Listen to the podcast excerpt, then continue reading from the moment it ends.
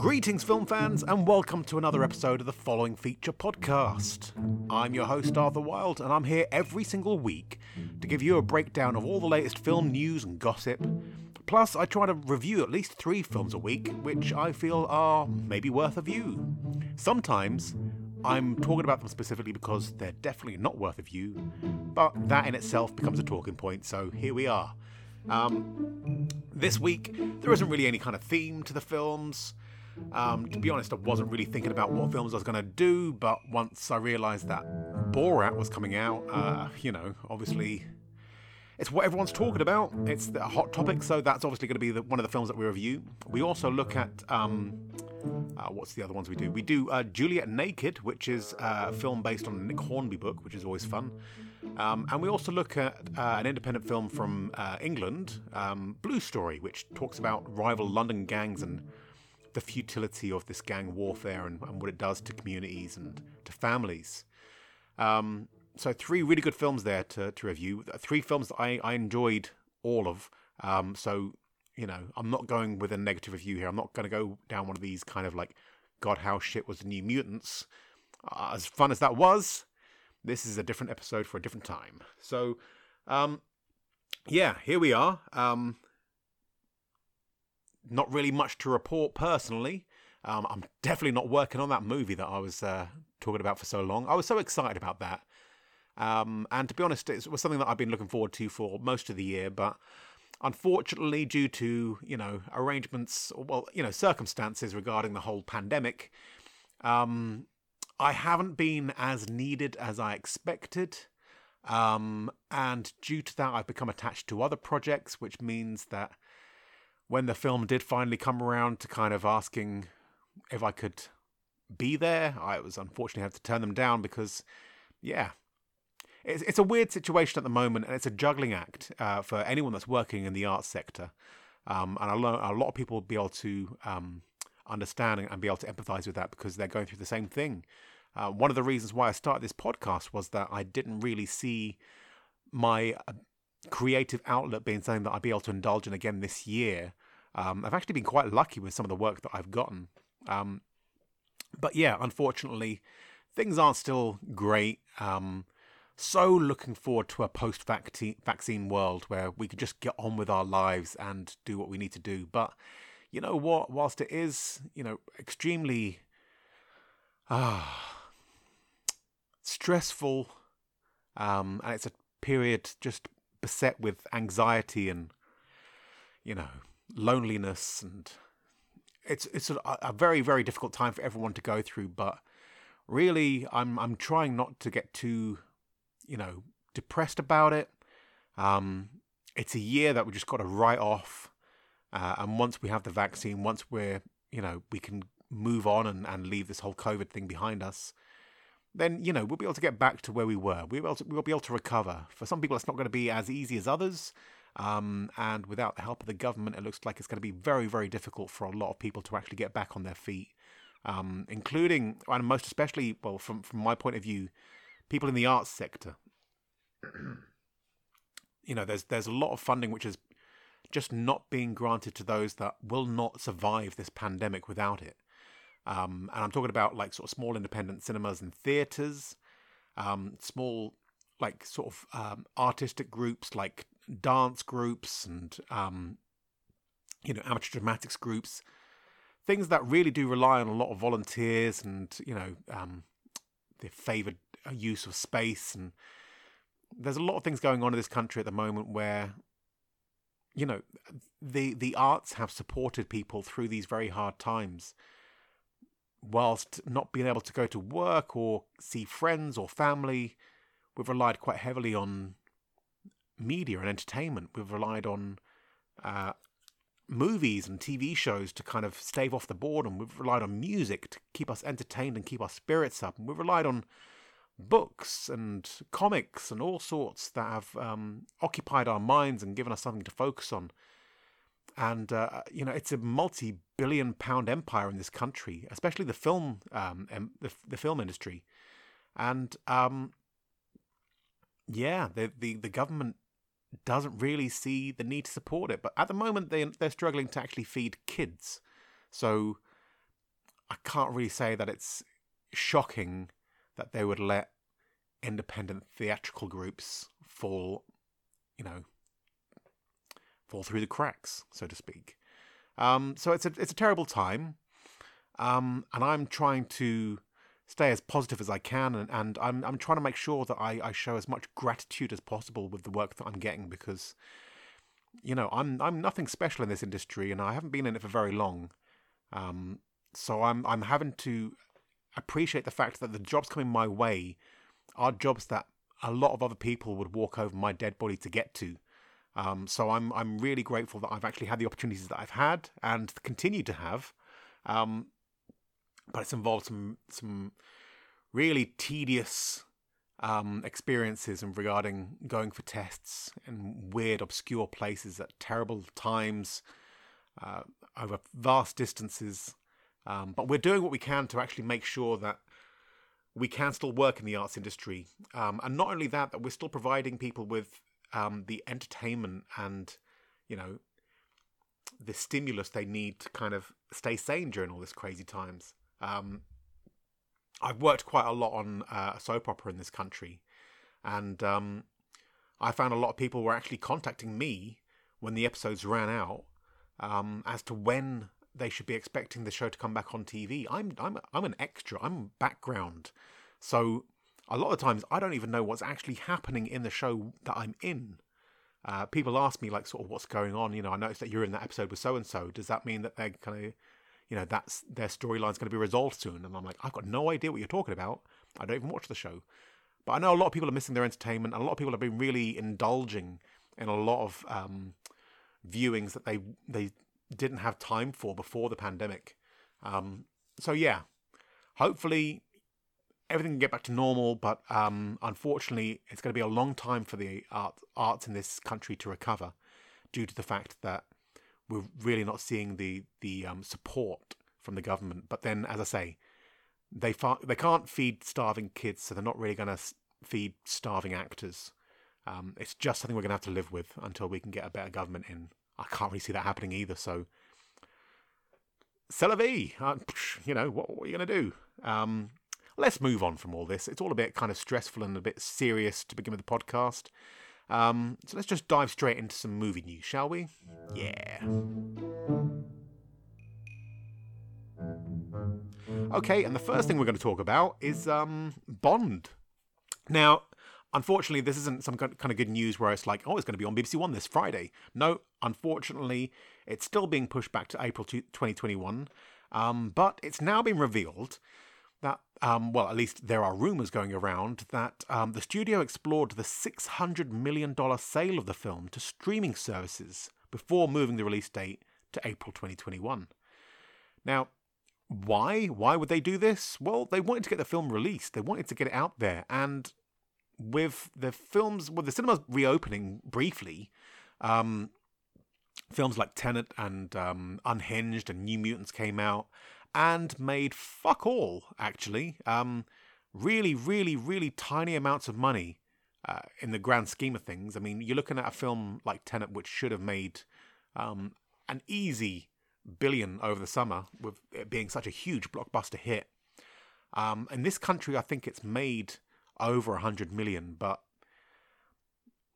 worldwide, it's really not doing very well. Um, and it's not that the film is uh, a flop, it's just that with the restricted amount of cinemas still open, um, and the, the amount of cinemas that were open at the time, that was one of the first films that came out, and people were very, very tentative about actually getting back into the cinema, a place where they'll be stuck in a small, confined room with hundreds of people for several hours. Um, or in the case of Tenet, it was two and a half hours.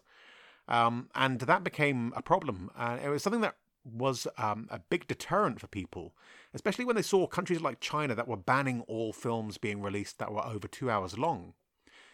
With those kind of restrictions not being put in place in this country, uh, people were starting to believe that maybe the country was trying to rush people back too quickly and putting them at risk. So, whilst a lot of us were very eager to get back to the cinema, for for many it just wasn't seen it, it wasn't deemed a very safe option especially in regards to bringing your family along um, no one really wants to risk that, especially if they can't guarantee the safety of like elderly parents or like vulnerable children. You know, it's just it's a weird situation. So yeah, the Bond producers were looking at the possibility of selling it online because rather than take a hit at the cinema and lose a lot of money, when someone like Netflix comes in and says, "We'll we'll buy that film off you for six hundred million dollars," at least you're guaranteed a return on your money.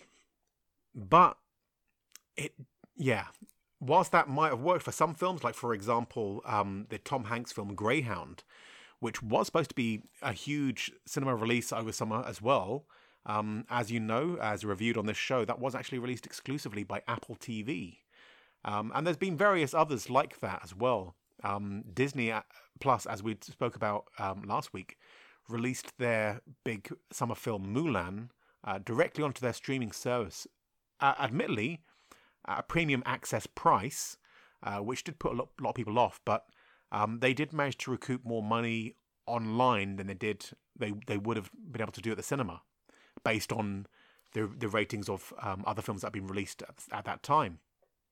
Now, they haven't made a lot of money, and uh, it hasn't really done the film's popularity any good because it's quite a small niche audience that are watching it. First of all, you've got to be a, an Apple Plus subscriber um, or Apple TV subscriber or whatever it's called.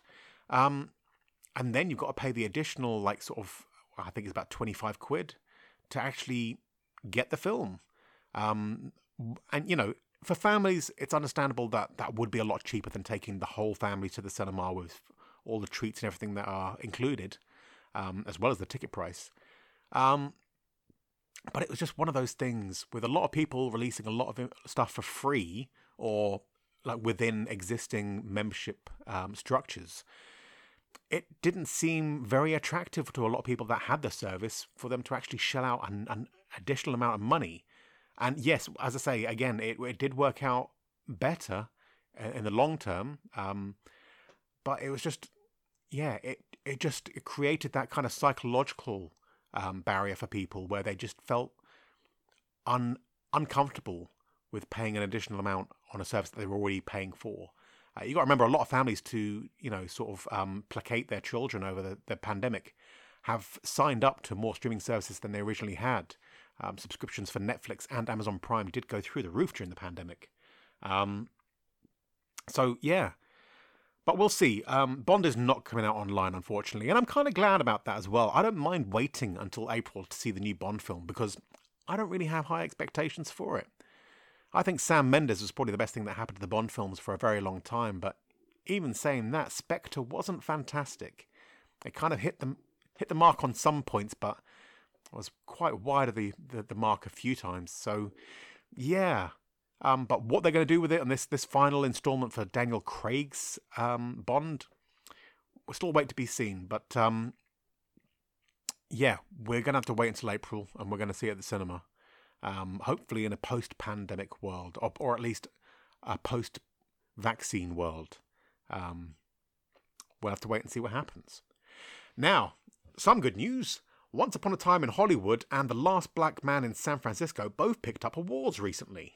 Now, I know you're thinking it's something like the Oscars or the BAFTAs, right? Close. But it was actually the seventh annual Location Managers Guild International Awards, live from YouTube.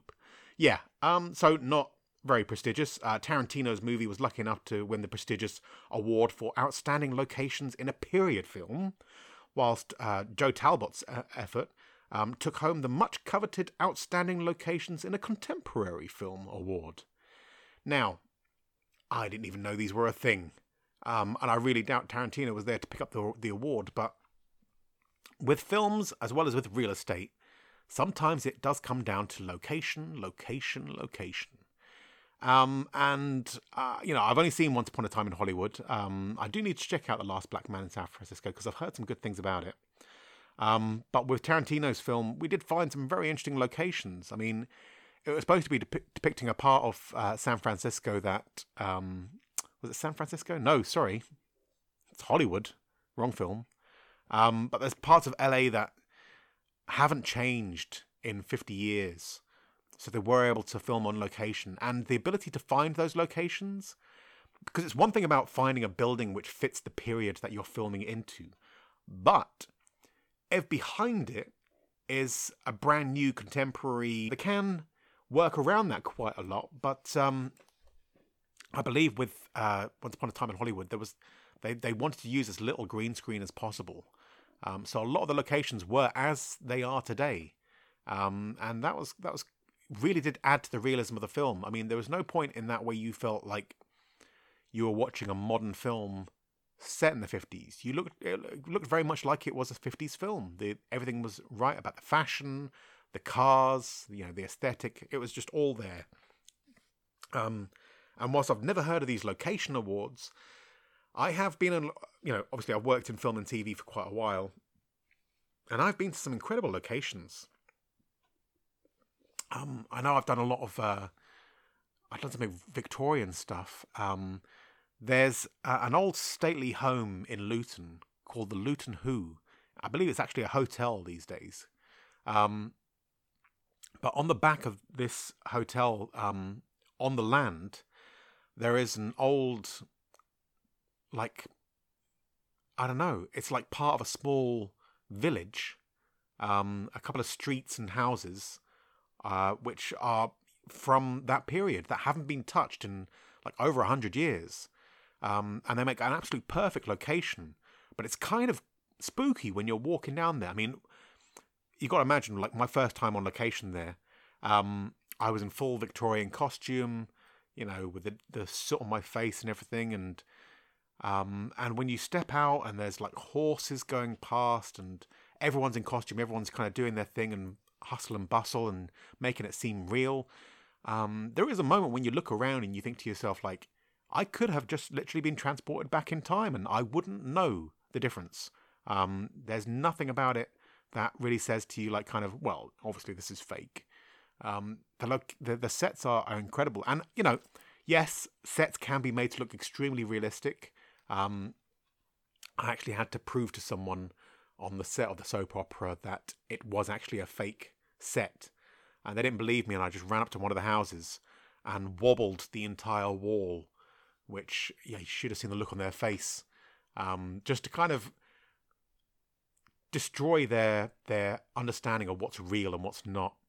Um, I think it took them most of the day to recover from that, but um, yeah, I, understand that locations, you know, getting a good location for your film um, is huge. So, but I mean, did anyone else know that these were awards? I'd love to see what the ceremony's like. I would love to see where they held the ceremony obviously, you know, it was broadcast on YouTube, but this is the seventh annual one. So if I was invited to this thing and it turned out to be like um you know, a, a two star hotel off a motorway near the services, I'd be very disappointed. The irony would just be unbearable. Anyway, on to more news. Michael B. Jordan looks like he's going to be directing Creed 3 the actor, who for many years has worked under the director Ryan Coogler, will be taking his place for the third installment of the popular boxing franchise. Um, Jordan, who worked with almost, well, he worked on pretty much all of Coogler's films, including Fruitvale Station, which we reviewed on the show, uh, Black Panther, as well as the first two Creed movies, is looking to make more moves behind the camera after it was announced that he will be producing the new Static Shock live action movie. Now, if you're not aware, uh, Static Shock is a popular DC character who was a huge hit in 2000 when his animated show uh, proved very popular. It's one of the it's one of the, the only, um, or at least very few superhero superhero shows that starring a black character. Um, so this is like 20 years ago. This is before we had the likes of Black Panther on screen. Um, Static Shock had a short run. I think it was four seasons um, on the Cartoon Network, or I uh, know was it Nickelodeon? Anyway, it was a hugely popular show, and it is refer- returning in a kind of like um, digital format. Um, but uh, DC Comics have been very keen to um, do something more with the character that that has such a huge fan base. So they're looking to make a live action film, which um, Michael B. Jordan is at the moment only set to executively produce, which basically means he's part of the the company that's uh, funding and you know helping put the whole thing together. Now, whether he'll actually have a part in the film remains to be seen. He definitely won't be playing the title character because I believe he's 14 years old.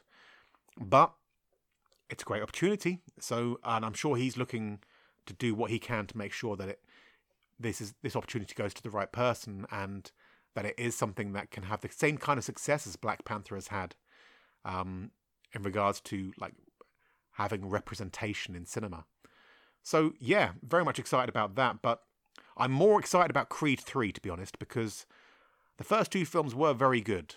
Um, I really enjoyed the the you know because they're basically a spin off from the Rocky series, and um, every time we thought we'd seen enough of Rocky, they'd announce another one. And as much as we'd kind of roll our eyes and bemoan the the obviousness of what they were going to do with it, we'd still turn up and watch them. I mean, that's how he managed to get five or six of those fucking thing. Was it six? How many of those? Anyway, uh, yeah, no word if um, Stallone's going to be in it or not. Uh, I think he might be. Did he die in the second one? He didn't die, did he? Did he die? You know, I don't really remember that movie too well. Um, I just remember it being like the return of Dolph Lundgren. If he dies, he dies. Yeah. Um, but yeah, we'll keep an eye on that one because Michael B. Jordan is a is a hot property at the moment, and he doesn't seem to be involved in much that sucks. So um, maybe that is something worth getting excited about. We will have to wait and see. Um, and my final bit of news, um, something that caught my eye because I, you know, it didn't interest me at first, but well, you ever you ever catch like a glimpse of a headline, you're like, yeah, whatever, and then you you leave it alone, but you come back and you're like, wait, what what what did that say? Well, Ben Wheatley, who for me is one of the best directors in the UK right now, absolutely, he's got this edgy kind of like weirdness to him. Um, and he's the acclaimed director of such dark and edgy hits as um, High Rise, uh, Free Fire, and current Netflix top 10 horror remake, Rebecca. And he's he's actually going to team up with Jason Statham for The Meg 2. Yes, they're making a sequel to what I lovingly refer to as Bigger Jaws. Um, Wheatley, who's been rumoured to be working on the follow up to 2018's Tomb Raider reboot, looks now to be satisfying his blockbuster craving with a big CGI fish, which we can only, you know, hope um, receives an underwater roundhouse kick from Statham. Um, I don't know. I don't know. I haven't seen the first one yet. That's my problem with this. Um, I thought the first one had such terrible reviews and was such a waste of time that it would just get swept under the carpet and no one ever talk about it again. Um, but it has picked up quite a cult fan base. Um, you know, it's one of those. I mean, it's certainly not Jaws, um, but it's certainly not Sharknado either. So, I guess there was a, a a nice middle ground there where it's found its audience, and there's enough of them that a sequel will be worthwhile. But to put it in the hands of Ben Wheatley is something that it's just a little bit weird. You know, I mean, it's just, it doesn't seem like it's his area. It's not his genre. So, for that reason, I'm really looking forward to it. Like, I'm going to go and watch, I, I might watch The Meg tonight, just so I can get an idea of, you know, what Bigger Jaws is all about. Um, because I will definitely watch the sequel. I'm excited about that. I this guy has he has such a weird way with um creating quite you know slimy characters um people who just have no real um what's the word I'm looking for they're beyond reproach you know they're just they're just the worst kind of people um and even though they can be like the protagonist of a film you do find yourself thinking to yourself like if they die they die Oh, maybe I do have something in common with Dolph Lundgren. Anyway, um, for I, I, I absolutely fucking love Free Fire. Um, and you know what? I'm, I'm the more I think about it right now, the more that's going to be reviewed next week. Okay, so don't don't be surprised if next week I'm talking about the Meg and Free Fire. Um, I also need to watch the Chicago Seven film as well. I just felt like I'd had enough Sacha Baron Cohen this week, um, but I do need to watch that. So Good God. Yeah, lots of films to watch, but um, Ben Wheatley uh, has such a. Uh, have you ever seen films like Kill List and things like that? You know that his films are, are not they're not the the most happiest, brightest films to watch. They're usually very bleak, um, depicting some quite horrible encounters uh, with some quite terrible people. Um, so yeah, I've got no idea what he's going to bring to the the, the Meg franchise. Um, except to say that it's going to be definitely worth a watch. Um, so yeah, we'll keep an eye on that one as it develops. I mean, as I say, he was supposed to be doing the the, the follow up to Tomb Raider. Why I don't know. Um, I think he's just looking to kind of do a um, a, a good cinema film, which you know, I don't know, I don't know, I don't know what he's trying to achieve. I'm trying to, I'm trying to rationalize it in my head. I guess there's just a part of him that just wants to give it a go, and wants to just, you know, be unpredictable and, and try to mix things up a little bit. I haven't seen Rebecca yet. Um, I know that's a, a, a, remake of a Hitchcock film, and it's proven quite popular on Netflix at the moment.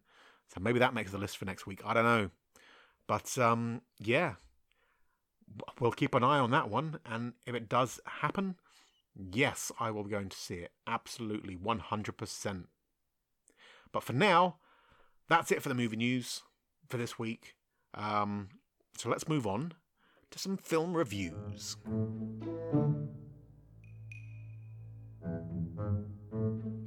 And we're kicking off quite predictably with Borat's subsequent movie film, which is the sequel that we didn't know we wanted and didn't know we were getting. Uh, having seemingly brought huge shame to Kazakhstan, we find our hero at a labour camp where he is serving a life sentence. One day, the government send for him and he is given an opportunity to redeem himself. Having seen the new US president align himself with all of the world's most deplorable leaders, Borat is tasked with gifting the president Trump uh, with a famous monkey porn star in return for talks with the glorious leader of Kazakhstan. But things don't go according to plan, and he must instead groom his daughter to be the ultimate present to sweeten relations between the two nations. All seems to be going to plan until a deadly virus causes Borat to shack up with two conspiracy theorists whilst devising a plan that prevents his government from executing him in a most ridiculous way that his new American friends find believable and concerning enough to join forces with him to carry out his mission. Now, I wrote that. That's that's my little synopsis of the film. But even reading it back, I'm like, was it really that fucking ridiculous? Yes, it fucking was. It was absolutely. I mean, if you've seen the first Borat film? Um, you know kind of what you what what to expect from this, but still, it catches you off guard because what happens in this film? Um, well, what happened in the first film? We thought we were going to get a series of sketches. We were so used to um, uh, Sacha Baron Cohen uh, doing all his different characters and stuff. In this country, especially, we grew up with him being on TV. Uh, you know, he, he, did Ali G, um, and he did uh, a bunch of other characters as well that were all, you know, really great at taking the piss.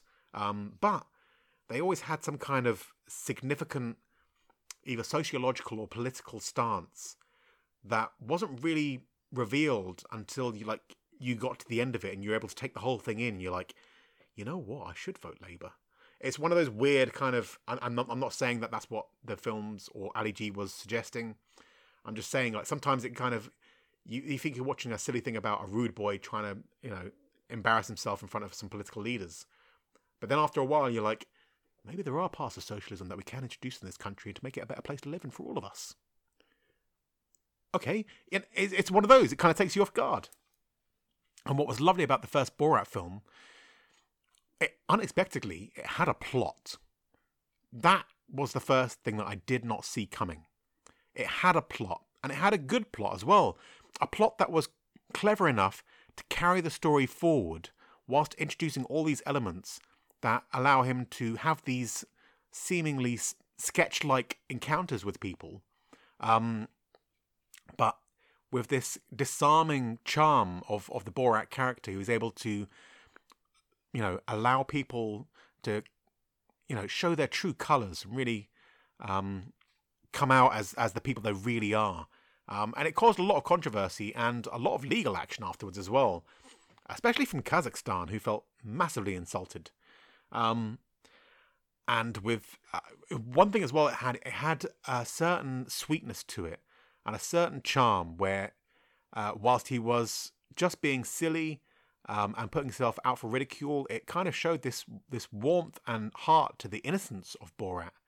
Um, and how even someone as ridiculous as that, when exposed to like the harsh truths of uh, you know bigotry and misogyny and um, all these kind of different class related um, horrors that are are currently you know rife in the world and and everywhere you look it really kind of showed he, he was able to show it in a light or through the eyes of someone that um, is a bit too naive to really appreciate how how deep these problems actually run through our, our countries. Um, so it, it really did work and it was a huge success. A lot of people will only refer back to it for its grotesque moments of, um, you know, just stupid toilet humor and um, obscene uh, public inc- incidents, which just, you know, they're there for laughs and it's great, but it was it was a great funny film with a lot of sweetness and charm, but it did have a, a, a huge message which really did carry through um, and uh, cause a lot of talking points, which is the point that Sacha Baron Cohen's trying to go for. He's trying to get people talking about things that they're not paying attention to right now. Um, and with the upcoming election in America, it was the perfect time to be doing a new Borat film. Now, I don't think he really expected things to go the way they, they did. I really do feel that the point where um, they do end up uh, dealing with the pandemic was an unexpected. I mean, it was an unexpected U-turn for the, the the world's population in general. But the way the films seemingly adapted to that situation to create, um, you know, to help the narrative go still in the same direction but on a different route, uh, was absolutely genius. And um, what Sacha Baron Cohen's done here, he's he's used a few other disguises to ensure that um, the popularity of Borat doesn't dominate the film uh, and stop him from being able to achieve the things he needs to achieve. And one of the things he's done in this film, which I thought was absolutely fantastic, was the introduction of his daughter.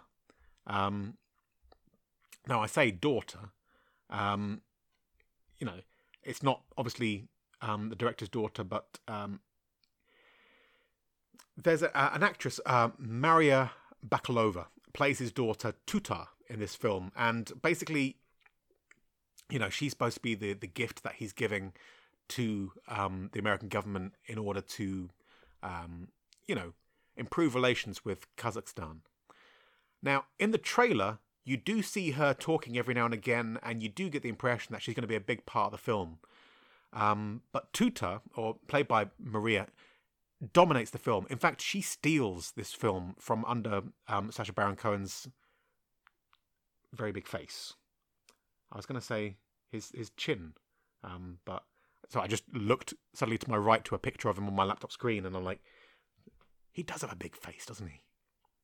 But anyway, it's the role she plays, and it's the ability she has to um, go go where she's un, like people are unsuspecting of her motives, um, and she does able she she does able she is therefore able to um, you know do things that Borat couldn't do. He she can expose um, women as as much as Borat is exposing men, um, and putting them, um, their their conservative ideals under a microscope. And she's able to use this disguise of being like sort of the naive um, girl from a backwards country that doesn't quite understand things. And she what she does is she allows people to explain the world as they see it and the way they feel it should be. So they're able to impress upon her their beliefs and their um, you know political ideals and, and sociological and religious ideals um, in a way that they feel is presenting a very fair and um, you know, appealing way of life. And I think that's the problem with a lot of um, conservatives, especially religious conservatives in America and England, is they feel that their way of life is pure and you know brilliant, and that by telling people from other countries, from like third world countries and um, from um, Middle Eastern countries, where the culture is so vastly different. That what they see as as the right way of living life is, um, you know, they're benefiting these people by by sharing these ideas, um, but they're ignorant to the idea that they might be so, somewhat patronising or condescending um, to entire nations and entire um, historical, you know, backgrounds. Um, so you do see a lot of this in the film. You do see a lot of people coming out and like sort of saying things on camera, which you think to yourself, like, if they're not actors, they are never going to recover from this. And there are some real amazingly shocking moments, which, you know, Sacha Baron Cohen is fantastic for getting people to do. There is one bit where, um, I mean, you know about this controversy in America where um, certain people who make cakes have refused to make cakes for same sex weddings, um, uh, cakes that, um, you know, promote that kind of um, you know the LGBTQ uh, side of things, and there's been a lot of um, controversy where they've been saying that it's their right and it's their religious freedom to deny people service based on their sexual preference. Um, so it's it was very, very, very interesting to see um, at one point go into a bakery and right right there on camera, he asked for a chocolate cake and he asked them to to personalize it. And the lady quite happily writes in icing, um, "The Jews will not replace us." She actually just fucking writes it, um, and then adds a couple of smiley faces. Holy fuck! And there's there's things like that throughout the film where you're just like, "Oh, you, oh fuck." You're famous now for being that person. Um, congratulations. Um, as we saw from the first film, those frat boys on the bus who started saying a load of really, really ignorant things regarding slavery and and and you know races. Uh, they they tried to sue, but really they couldn't do anything because they were representing their own point of view and they were saying in their own words. You know, Sacha Baron Cohen gets accused of um, like uh, trying to entrap people and um, try to manufacture situations which make people look bad. But really, all he ever does is get them to show their true colors. Now, he, he usually is in disguise and he usually, um, you know, baits them by being representing um, something which they personally don't agree with. Um, when he did the Ali G thing uh, to begin with in, in the UK, a lot of people felt really uncomfortable around someone that they, they saw was of like working class um, you know, racially ambiguous, um, and maybe um, indulged in uh, a lifestyle which they would not agree with. And so it brought out that, that side of them in the interviews, which um, made them respond in a way which they probably wouldn't have done with someone if they were just in, like if Sacha had turned up in a suit and he was asking these same questions in a very polite manner, they would probably give more leveled answers back to him um, to to ensure that they save face. But what he's really doing is making people feel like they're above him and that they can talk down to him, and that's when they really show who they are. Um, worked great with Ali G, as I say, in this country for the whole classist thing, but when he decided to play what was what would be interpreted as like sort of a backwards Middle Eastern character um, from a, a, a, culture that you know even he exaggerated how backwards it was. Um, what he's done there is he's, he's really shown some of these Americans um, for what they really are. Um, and I'm not saying it's an American only trait. It's something that's um, suffered around the world. This this whole, you know, right wing, um, religious point of view. It's it's very, and I'm not saying as well that religion is a bad thing, but it's just the way it gets used, the way it's weaponized in order to um, certain ideals to the detriment of certain demographics. That's the huge problem that I have with with that kind of community.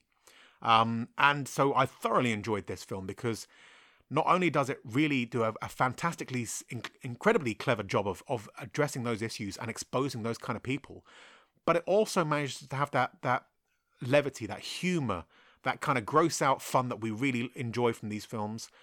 Um, and it also has that that sweetness and that heart to it. Um, Sacha Baron Cohen's very clever at bringing in peripheral characters that like the the um the ones that end up being um portrayed in a, a very negative way, um, he also manages to find people that he can portray in a very very positive way, and he does the exact same thing with them. Uh, he shares the exact same views in the exact same medium, and the response he gets back is a more liberal, compassionate, considerate, um, dare I say it, more Christian um, perspective, where it's all about turning the other cheek and and um, you know helping those who need the help most, um, and being true to yourself and and being honest and sincere about your own principles and standing up for them and believing that you are a person of value and having rights. Something that um, the Tutar character is able to really kind of bring out of people. Um, and really, Maria Bak- Bakalova, I'm trying not to say that too fast because I, I know I'm going to say balaclava. Um, Maria Bakalova is absolutely fantastic. She really does stand out in this film, and she has some moments where you just think to yourself, wow. I'm sure even Sacha was there looking at her at certain points thinking, wow, because she knocks it out of the park. She does such a fantastic job. Um, yeah, give that a look. It's on Amazon now. It's been released exclusively. That's not behind any other paywall or anything like that. If you've got Amazon Prime, you can watch it right now for free. So do that because I think you'll thoroughly enjoy it. Absolutely, 100%. Now, our next film, uh, Juliet Naked, is a film based on the Nick Hornby book of the same name, and it tells the story of Annie, played by Rosie Byrne, uh, the long suffering girlfriend of Duncan, played by Chris O'Dowd, who is completely obsessed with the acclaimed yet mysteriously reclusive rock star Tucker Crowe. Annie is just about at her wits' end with her job as the creator of a very small and unpopular museum. But whilst contem- contemplating her future, her boyfriend reveals a huge secret that all but destroys their relationship. And with the catalyst of terrible events being uh, the arrival of a very rare acoustic version of his favourite musician, and he decides to post a harsh and unpopular opinion of, uh, of this new album online. Achieving the desired effect of upsetting his fans, Annie is a little shocked to receive an acknowledgement from the real Tucker Crowe, played by Ethan Hawke, who praises her honesty. Suddenly, a most unexpected friendship builds between two people from different worlds who might have found each other, well, they might have found in each other what they never realized they wanted in life. But will Duncan have to? What will Duncan have to say about the fact that his ex is now hosting his hero, and he's not invited? Now, this one I kind of watched by chance. I hadn't really heard anything about it, um, but once I realised it was based on a Nick Hornby book. If you're not aware, Nick Hornby books have been turned into loads of different films. Um, the most famous thing being High Fidelity, um, which had John Cusack playing John Cusack and Jack Black in I think one one of his very first ever big film roles. Um, eh, there, there's also been About a Boy, which had Hugh Grant and Nicholas Hoult in one of his very first acting roles. Oh, seems to be a trend here. Um, now, Nick Hornby's books, um, they're very, very popular in this country, and they seem to have this kind of uh, light-hearted, very minimalist, simple kind of plots, which involve some very wonderfully colourful characters um, who are extremely grounded uh, and relatable. Um, you know, just going through some everyday but significant encounters. Um, and this is this is a perfect example of it as well. Um, everything about the story just screams Nick Hornby. The way that the uh, the relationships develop and and how even the most um, dramatic people that walk into people's lives are themselves very ordinary and very plain. Um, and what this really does is, is it kind of it sheds a light on on people's obsession with um, not only their their hobbies and their their you know the things that they enjoy in life, but also how they're obsessed with their ego um, and how their own tastes, how their own, you know, desires in life kind of dictate who they respect and desire as a result. And um, in this one, we find the the uh, character of Duncan is his head's turned um, by those that think like him, um, and he forgets how much he actually has in common with his, his um, long suffering girlfriend, and the amount that she endures and she puts up with. Uh, he he is very quick to forget all of it when it comes to the fact that she doesn't have the same appreciation for this guy's music that he does. For him, it's everything. For her, it's just something. And that conflict is something that he can't get past. Um, even though beyond it, they have what is deemed a very successful uh, and enviable relationship. Um, and the problem is, he's so entrenched in this obsession with this artist. Like he he has like chat groups online and, and forums and websites that he constantly indulges in conversation um, regarding this. That when she defies him in the, in the worst possible way, and it's you know it's a justified retaliation. When she goes on having exclusively heard this um, CD before anyone else, and slates it online, he he feels like it's the ultimate betrayal for for him before he's even heard it. His mind is made up that he's going to be the one who best articulates the praise for this most revered artist. Yet what he forgets is that you know he he actually has an opinion, and he doesn't necessarily have to like all of the things that uh, come from a place that he's so used to finding joy and happiness from. Like for example, I love the Foo Fighters. They are my favorite band of all time. I've been to see them a dozen times. Um, I've got loads of I've got everything they've ever released and some stuff they haven't released. That's how big a fan I am.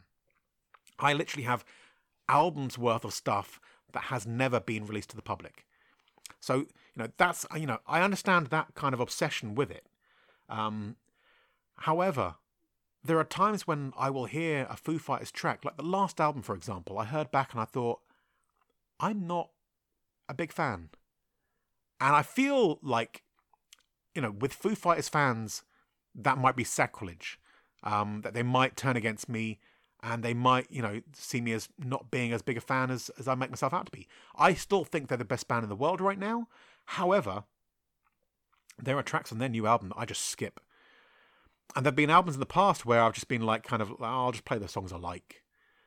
And that's fine. That's absolutely fine. If you're 100% like um, satisfied with everything a certain artist does, then your appreciation isn't for their art.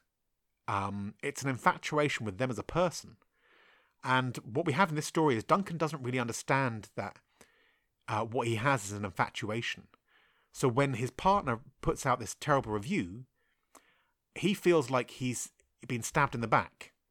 And uh, his actions after that aren't really um, you know, they don't make the situation any better. Let's put it that way.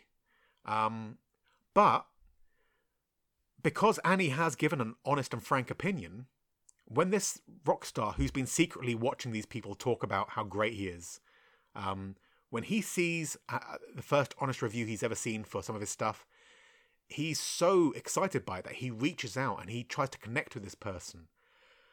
And what they realize is that what they connect over is not necessarily um, their opinions of music, but just their opinions in general.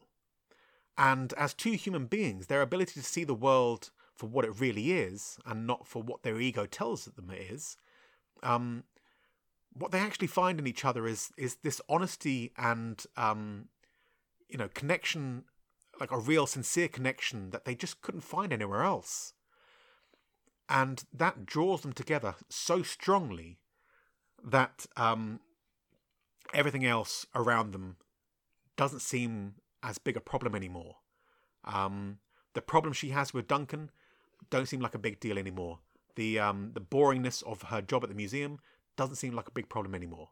She's gained perspective through this new relationship, um, and so is he. Uh, you know, he's able to see himself as not this washed-up mu- musician anymore, like he's a father, um, and that's a huge, huge thing to achieve in life. That that's one of the biggest roles that you can play in anyone's life, regardless of how much your fans may adore you. If your family loves you, your family comes first. I say if your family loves you. I'm, I'm kind of painting a picture there that I might not be loved by, by my, my family. I'm sure they do. I'm sure they do. Um, although, you know, I was supposed to have a, a plate made for me at a roast dinner today. I didn't get it. So, you know, fine, fine. That's fine. That's fine. I don't, I'm not upset at all. I'll, I'll eat my steak by myself. That's fine. But yeah, so what we find in this film um, is just a very, very sweet um, and charming story about people with a genuine connection that would never have really found each other if it wasn't for the mistakes made by others, who ironically would have desired this encounter or this connection more than anyone.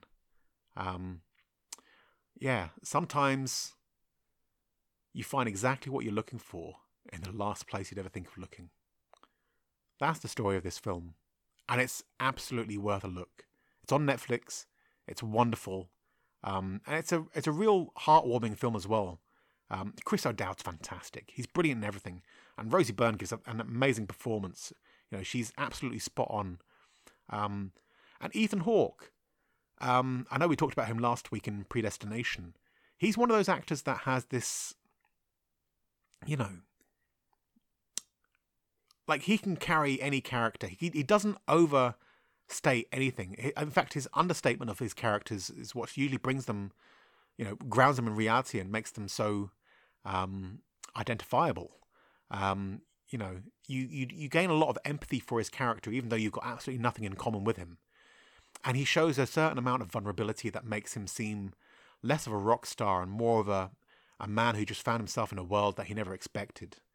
Um, uh, and I think you know, I think he gives a fantastic performance. All of them do, and it's a wonderful film. I'm I'm thinking I'm gonna have to buy some more Nick Hornby books because I do love reading his stuff as well. Um, I think one of the, my favorite books is one of the short ones, uh, Long Way Down, which has a, a wonderful, interesting, quirky little story, which did end up getting made into a film uh, with Aaron Paul. Um, and maybe Hugh Grant was he in it as well? I can't remember. I just remember Aaron Paul being in it. Um, it was a good film. I quite enjoyed that. But yeah, check it out. It's on Netflix, um, and it's it's you know, it's a it's a good one. It's a it's a very easy film to watch with the family. Um, there might be some language in it, so maybe not with the kids. But um, if you're settling down with your your significant other and you just want to sit there and watch a film, um, yeah, give it a go. It's it's a nice romantic comedy.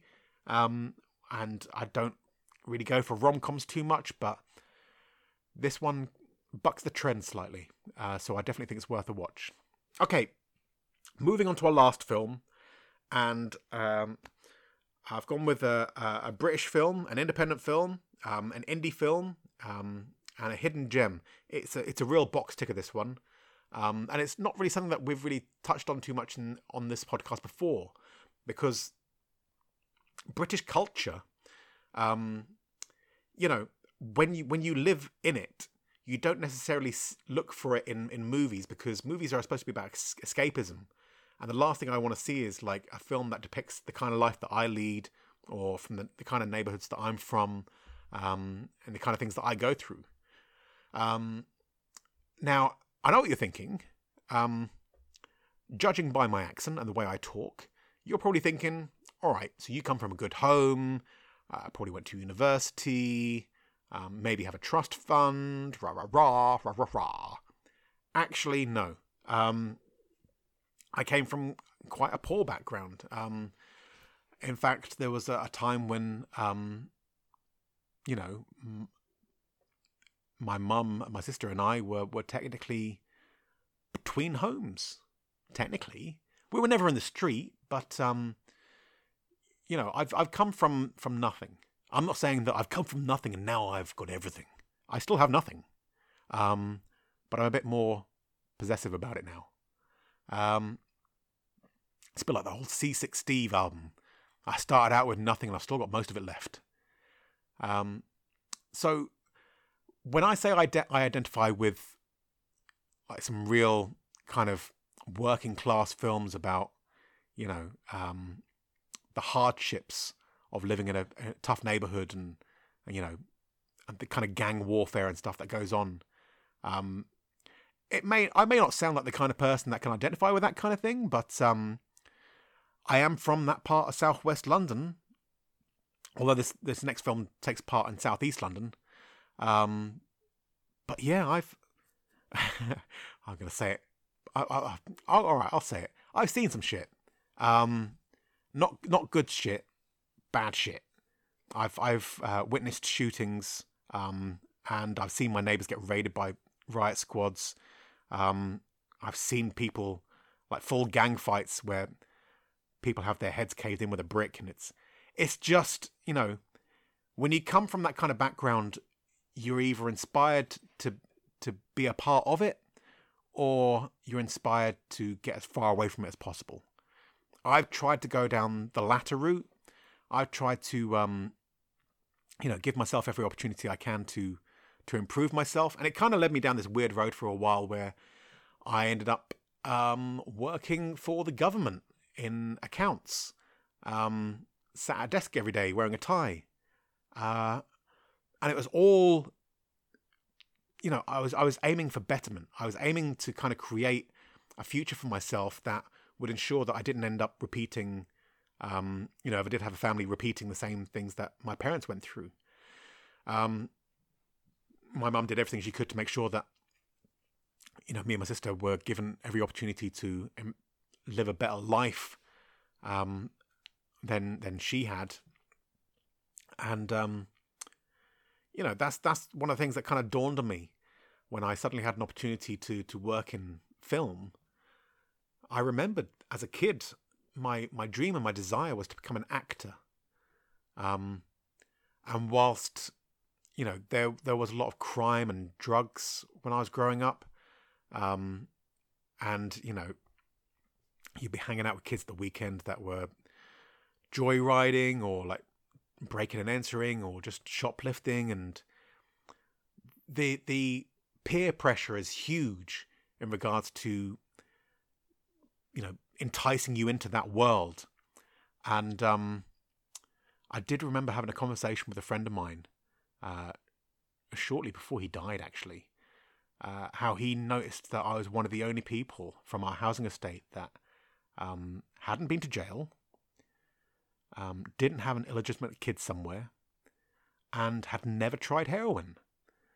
And he pointed out those three things to me like, it's remarkable that you haven't done those and I was gobsmacked really because if I'd tried, if I if I'd achieved any of those three things, it would have been a huge disappointment to my mum who'd struggled so much to just make sure that we st- stayed on the straight and narrow. Um, but it was kind of strange that whereas I felt that I'd kind of left people behind and maybe, you know, in a way that had upset or insulted them, um, they'd seen they'd they'd gone down that path. They'd fallen into those traps, and for some of my friends, it actually cost them their lives. Um, I put a lot of I've been to a lot of funerals for friends, unfortunately, throughout the years. Um, and so when I started watching this film that I'm about to review now, it spoke to me in ways that if you saw me, if you met me, you wouldn't understand how I identified with this film. Blue Story is the story of two friends united by friendship, divided by postcode. Written, directed, and narrated by Andrew Onwubolu, aka Rapman, this is the story of two lads, Marco and Timmy, who, despite being best friends, are dragged into the gang between the Peckham Boys and the Ghetto Boys.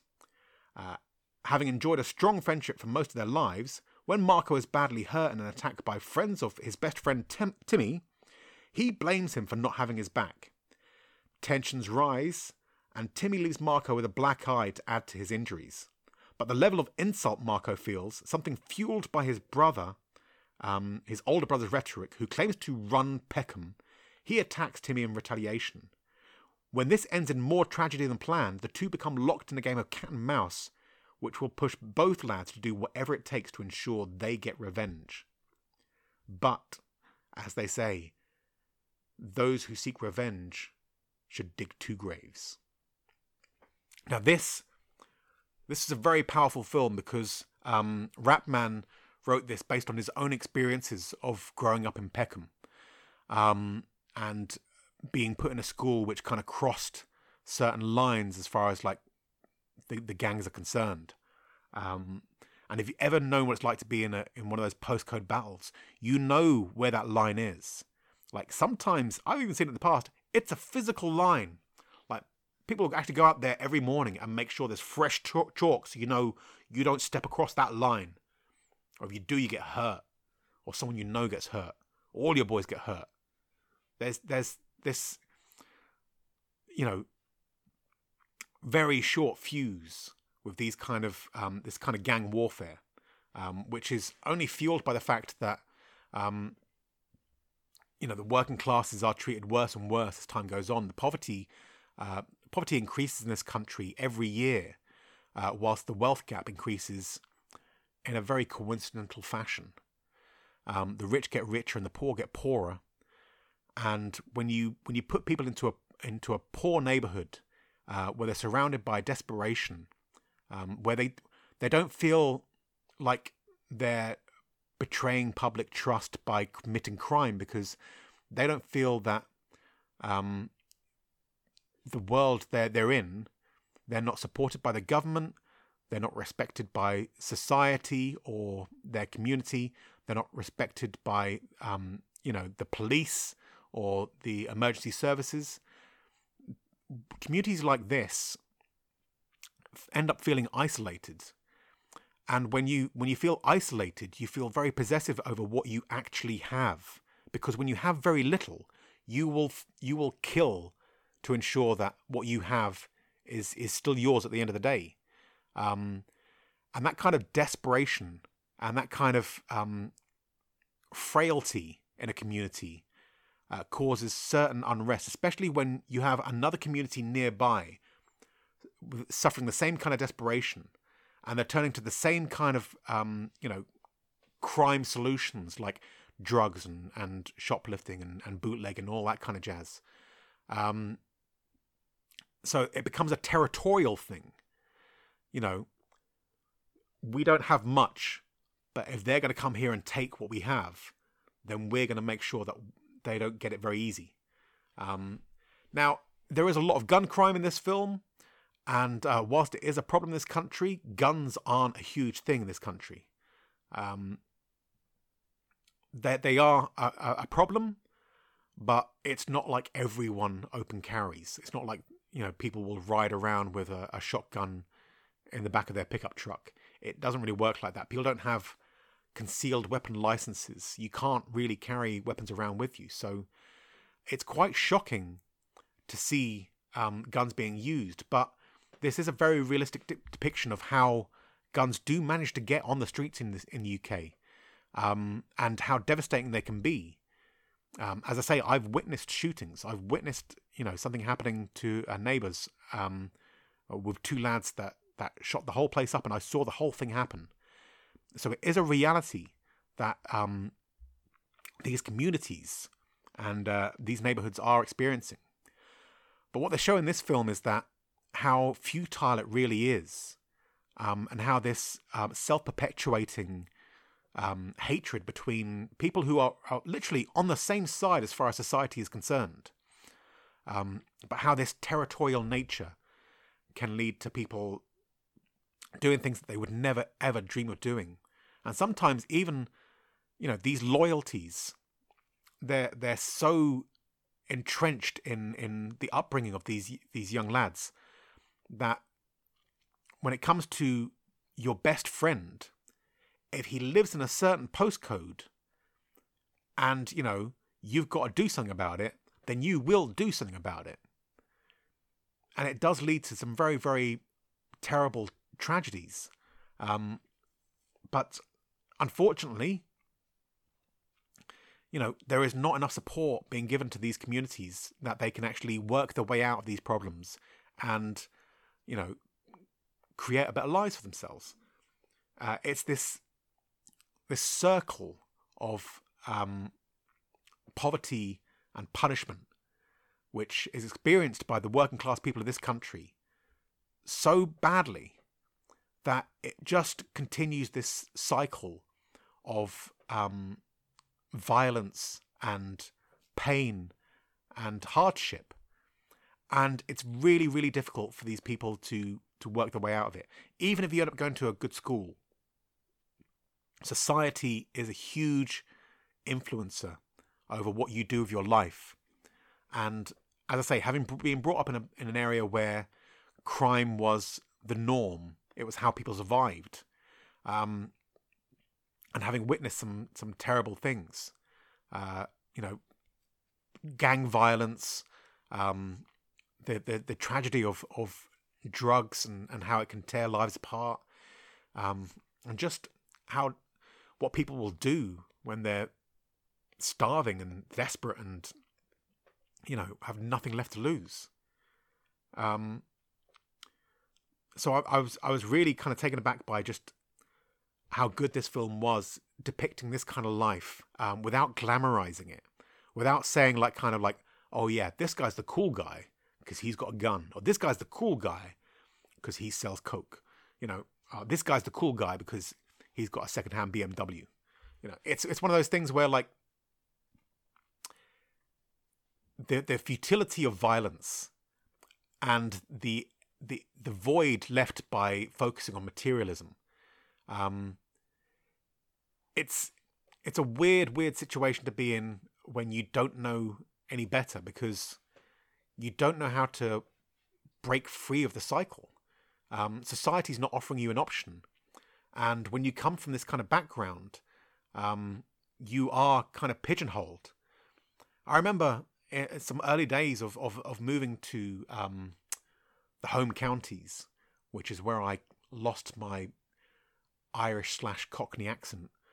Um, I kind of realized that to get ahead, I would need to become something else. I'd need to evolve into something else. Um, so I found myself distancing myself a lot from my childhood friends um, and trying to associate with people who weren't caught up in this whole cycle. Um, and there, I do have regrets from that that time of my life because I do feel like sort of I walked away from people um, who I grew up with that I I you know truly loved in my in my heart. Um, but I knew that the life that we were all a part of was going to end up ruining us.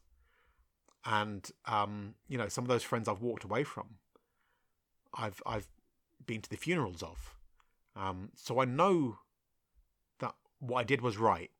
Um, but it's just you never forget where you come from, and you've always got to try to respect, the, you know, that where you came from made you who you are.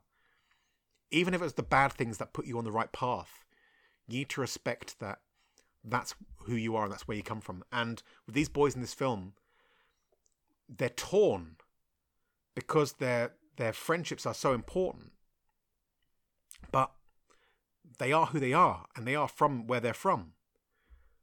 And so they end up doing things that they don't want to do, and things that don't end up benefiting them in any way, shape, or form. But society has put so much pressure on them to, to have some kind of integrity in some way. And if they can't get it through, you know, the, the kind of means that maybe some better off people would be able to, then they're gonna they're gonna take that respect. They're gonna take that integrity. They're gonna take that you know power, um, even if it's just small time. I'm maybe not doing a great job of of just describing this. I'm getting a bit caught up in sociological interpretations of the the movie's intentions and how it wants to be um, received. Um, but it was a fantastic film, and let me say as well, fantastic performances throughout. I didn't recognize a single actor in this. Um, apart from one woman who I know from working on Holby, um, she also played the Doctor at one point as well. Um, so yeah, uh, check it out. It's on Sky Movies now. Uh, Blue Story. It's a fantastic film, and it's just a wonderful depiction of, um, you know, what life's like in some of the uh, most financially deprived areas the, of the country. especially in the capital as well. You want to hear things about London It's all kind of la di da and bowler hats and, you know, the Queen and corgis and beefeaters and the, the bridge and all that jazz. You really want to know what London's like, um, what the real working class people of London are going through. Blue Story will give you a, a pretty fair idea of, of what it's like. Um, but yeah, as I say, it's on Sky Movies now. It's a fantastic film. I really enjoyed it. I found it extremely compelling, um, and it has it's you know it's quite a tragic tale. Um, it doesn't glamorize anything. There are no heroes in this story. Um, there are just real people having to deal with life as best they can with the hand they've been dealt. And that's it. That is it for this week. Um, it's a bit of a late one this week. Um, it's well, it's probably not that late actually, but because it's getting so dark so quickly. remember the clocks went back last night. Um, it feels like it's middle of the night right now. Um, but yeah, I appreciate the fact that you guys are coming and listening every week. Um, I'm still working on improving the show, as I've talked about before. You know, there is plans um, that we're going to possibly reboot it. Uh, the idea now is that it'll become um, not just a movie podcast, but movie and TV, and I might alternate week by week, movies one week, TV shows the next week. Um, there is the thought of actually doing an additional episode, so two a week. I don't know. That seems a bit much, seeing as I'm very difficult to actually pin me down and actually get me doing some work. But yeah, that's all I have for you this week. Um, kind of dragged on a little bit, but I've, I've had some points to make. So um, thank you for being with us. Thank you for continuing to, to uh, support the show and keep listening to the podcast. Um, do share it with your friends because we are available absolutely everywhere. I'm even putting this up on YouTube now as well. Um, but you know, we're on Deezer, we're on Apple, we're on Apple and iTunes, so that's all of you know, um, all of the Apple money uh, that I'm not getting any of. Uh, but we're also on Amazon Music now as well. We're on um, Spotify. Uh, we're on every single podcast app you can possibly think of, including iHeartRadio. Um, you can get us on in your Alexa now. So if you've got one of those in your house, just simply ask it to play the following feature podcast, and you will get exactly that. Um, but yeah, do please share this uh, as much as you can. Do try to tell a friend about the podcast because it would really help. Um, and let's see what happens. Um, if you've got any suggestions or anything you'd like the podcast to be doing that it's not currently doing, or you know more of what it is doing, let me know. Um, but yeah, for now, until next week, um, I wish you peace, love, and empathy. Um, enjoy the rest of your weekend. Enjoy your week, and enjoy your movies. Take care.